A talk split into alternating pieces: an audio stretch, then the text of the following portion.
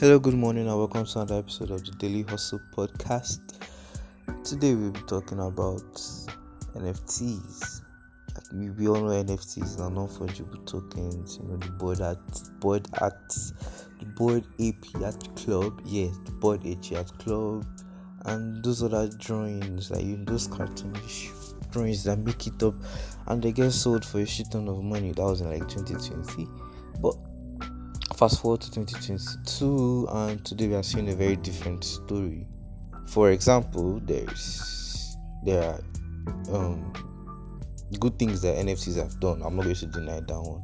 For example we have the, the whole floki thing where this babe used it to build an art school in i think lagos also. A very beautiful art school for free. Perfect. And then there's also the story of the NYC copper that took a picture of this old guy that plays the talking drum and the the NFT this picture and I don't know, sold it for like one ETH or so. That's almost three thousand dollars, guy, and got bought. Someone bought it. someone actually bought it, and gave half of the money to the guy. That was six hundred k. That was that was life changing money for that guy. Cause I'm very sure that guy. I, I don't know. I don't know can't say, but that was from the expression on his face, you know that it was life changing money. And the picture where he held the cash up on his head, like beside his head, like phones, like them two chains on the yeah. It sold for I can't remember how much it sold for, but it, sold for a shit ton of money. When you convert it to naira, that is, it sold for a shit ton of money. I'm not even going to deny that. So, yeah, NFTs have been proven to be a reliable source of income. I mean, there are people who set up, the Nigerians who set up WhatsApp groups and um, what do you call it, Discord sites where all they do is just to show NFTs. Like they might just, I don't know, draw some stuff and they build a community off of it. And NFTs, non fungible tokens, are actually supposed to be decentralized documents that someone can use to verify their identity. Not really identity, but verify their presence in a particular community or in a particular space. If you own one, for example, if you own the Board Club, the Bored Yacht Club, if you own one of the NFTs, the people that own those NFTs are, are celebs, they are pretty interesting and powerful people. You can you get to mingle with them with their meetups and stuff like that. So yes, NFTs actually have that that's very solid advantage. I'm not going to deny that one. But lately, NFTs have been weak. They've been failing. They're, they're not getting as strong as they used to be. Yes, I think everybody knew it was a bubble. Everybody knew it was a fad that was going to come and go. Now it's beginning to go. And we have a, lot of Web3 companies, Web3 startups, and businesses coming up now. And we have a lot in, in Africa here we have a lot. I, I really can't put my name on my finger on the names of most of them because my three names are very, very interesting. I'm not going to lie to you. So the thing is, so since you're done with the selling picture and selling for art and all that stage, what's the next step for NFTs? What is the use case, the proper adequate use case scenario for NFTs? Because it's like the internet in the early 2000s and late 1990s where people were like oh it's going to just be a fad that'll pass and there was this whole stock market thing where everybody just added .com to their business name and they, their share price went as high as fuck even when they had no real use for the website at that time and then web 2 which is where which is what we are using now wasn't really as popular as, as it was then. And then Facebook and all were seen as very niche markets. And social media space was only something people really thought of. But over time, it has caught up, and here I am on a podcast talking to you. using Spotify, a product of Web 2. And I'm sure you're going to see this, this on Twitter or Facebook or something.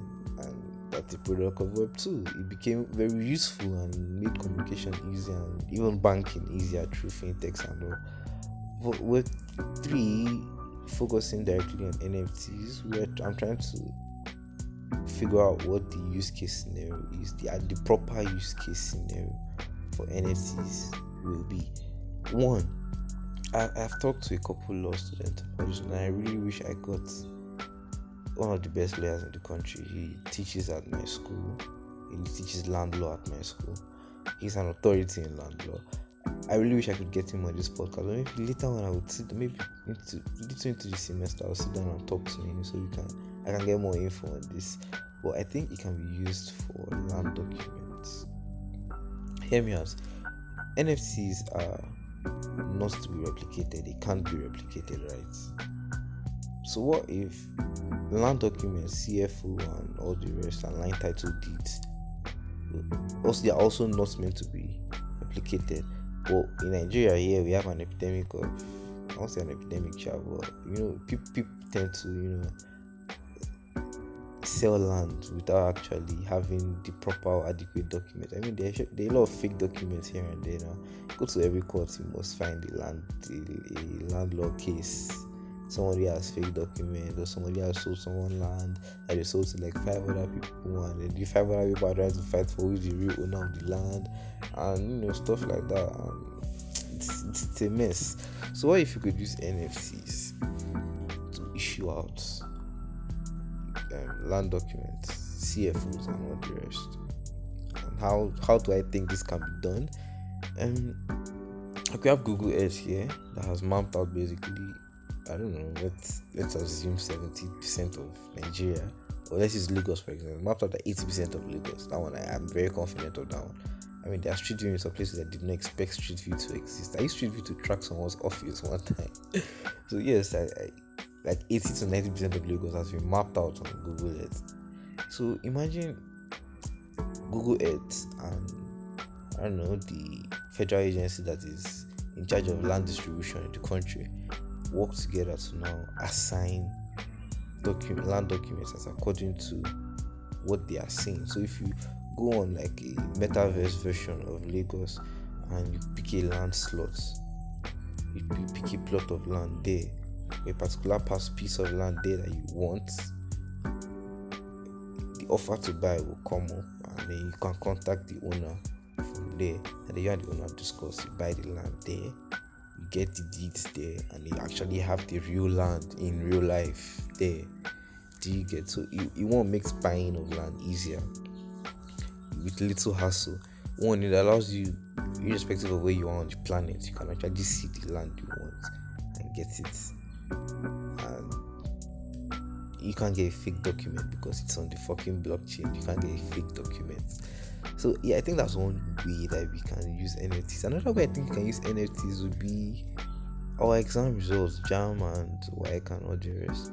Instead of having to scan and copy and paste on any school platform you're going to, if you're going from you, if you're going to any uni now, you need to have a copy of your JAMB and your WAEC results. Instead of having go, going through all that stress, why not just have the NFT link to your stuff and you just put it there and the school just verifies your result there if it tallies with what is on the JAMB blockchain or the WAEC blockchain, no problem. And you will need to now be writing your your WAEC result every three years. I think WAEC result expires every three years. Yeah, you can't for admission anymore. To write it again. I think so. I'm not very sure. I think I heard that when I was writing JAMB. So you won't have something like that. Oh yes, you have to write JAMB every year. Okay, I know that one. You have to write JAMB every year. If you miss it this year, you have to write it next year. Yeah. Keep on going like that. So yes, I mean the bad resulting is there, but I mean if you have like 260 and maybe you didn't get admission in school you wanted to get to, or the couple of schools you wanted to get to, or for some reason you just couldn't get into school that year, you could still use the same result next year because it's on the blockchain. It's there, it's verifiable that this is the result tied to your NIN. if you really want to go that far, like this is the result tied to this person's identity on the federal government blockchain. So it's undeniable that this is the person's results, that kind of stuff. If you're writing multiple tests, just be adding multiple entries of JAMB results, and maybe there's a maximum entry because it's expensive to maintain the blockchain and all. And you know, just JAMB result, JAMB cost might go up, the cost right JAMB exam might go. But I, I feel the government, it's education. I think the government should at least subsidize, subsidize that one because we're paying taxes already on a lot of things in this country. So I think that's another use case scenario for NFTs. That's in Nigeria. I really don't know about other countries. But I think for Nigeria, this is the best way we can. These are the two best ways you can use NFTs. Or even for the NIN thing. national identity numbers. You can tie them to NFTs where the card is tied to the card itself. Digital copy of the card itself is tied to a blockchain. So if you're maybe if for example if you're if you run ads on YouTube, you know this that you if you want ads on Facebook especially, they need to verify your your um, data before they can run ads to for your business and stuff like that. So yeah, they can just send you instead of you copying, pasting, or scanning your NI your NIN card or your NIN number, you just put the link there and you can just instantly verify your information there without giving you the wait times and all that. Just one click, put the digital copy or the digital link to your NIN on Facebook and then they just verify it instantly. Your banks do the same thing. I guess you already have that with BVNs anyway. But I think that's how we can use NFTs. It's not it's not really the big tickets way that people will assume that people make money. I think it's going to just be a tool. I think NFTs will just become a tool. They wouldn't be the way to make money. They just be a tool to make to, to help people make money, to help creators, to help businesses, to help governments even. That's why I think it is because NFTs are transparent to an extent. Because I anytime someone tries to rug pull in any community, they get caught very easily. That's one thing I admire about the crypto space. If you can bring that into normal everyday business and even um, governments, we could even have we will have a lot more accountability, especially in this very corrupt nation where things are very very scattered. It's all a dream because I know how Nigeria works already, and I don't see this happening anytime soon, especially with the coming 23 elections, where none of the candidates so far seems to have that tech IQ, I won't tech IQ, that technical know how. But let's see how it goes.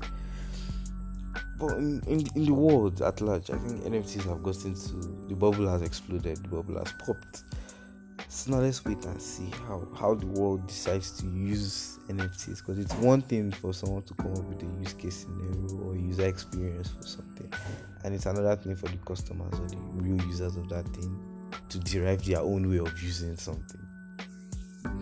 Yeah. So I'll come back and meet you guys later on another episode. And thanks for listening to the Daily Hustle podcast. Good night.